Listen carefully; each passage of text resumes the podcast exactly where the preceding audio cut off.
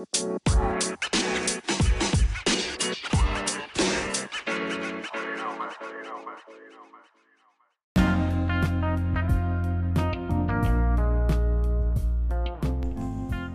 back to another episode, and this might be the savior for you so that you just don't have to watch the movie. But if you are a horror fan, you can watch the movie. But let me just uh, do the plotline and share the synopsis. The Last Radio Call. It's a horror film directed by Isaac Rodriguez. So, plotline of this one is a policeman's wife searching for clues with the help of a documentary team about her husband going missing after he visited Yorktown's Memorial Hospital, which is kind of haunted.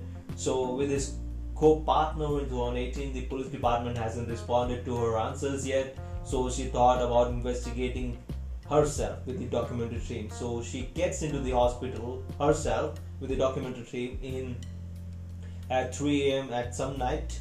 After spending an hour inside, she notices that the time isn't passing, and she was kind of walking during the walking through the hallways only with the documentary team. The person who only who was noticing that the time wasn't passing it was the policeman wives only, not the documentary team.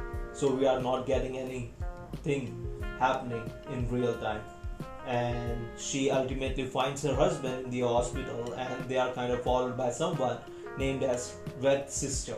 So synopsis of this movie is not much of a horror film in between like nothing is happening and it might have happened in real time but the actors in the movies not were on point as per me the acting wasn't that fluent with the thing so believe me police cam policeman's webcam footage was kind of more scary than the movie thing like whenever they showcase footage in between of the film being recorded it was more scary than the film happening for sure.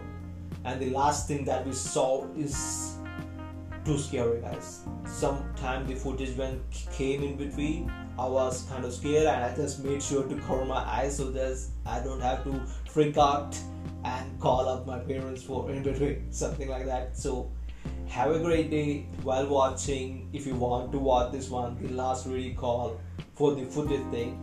Though you can find the footage thing on YouTube also nowadays it's online everything so you just don't have to waste your 1 and 15 minutes movie time is this one. So you just don't have to waste your time on this one. If you want some footage thing you can go online and search for it on youtube. You might find it.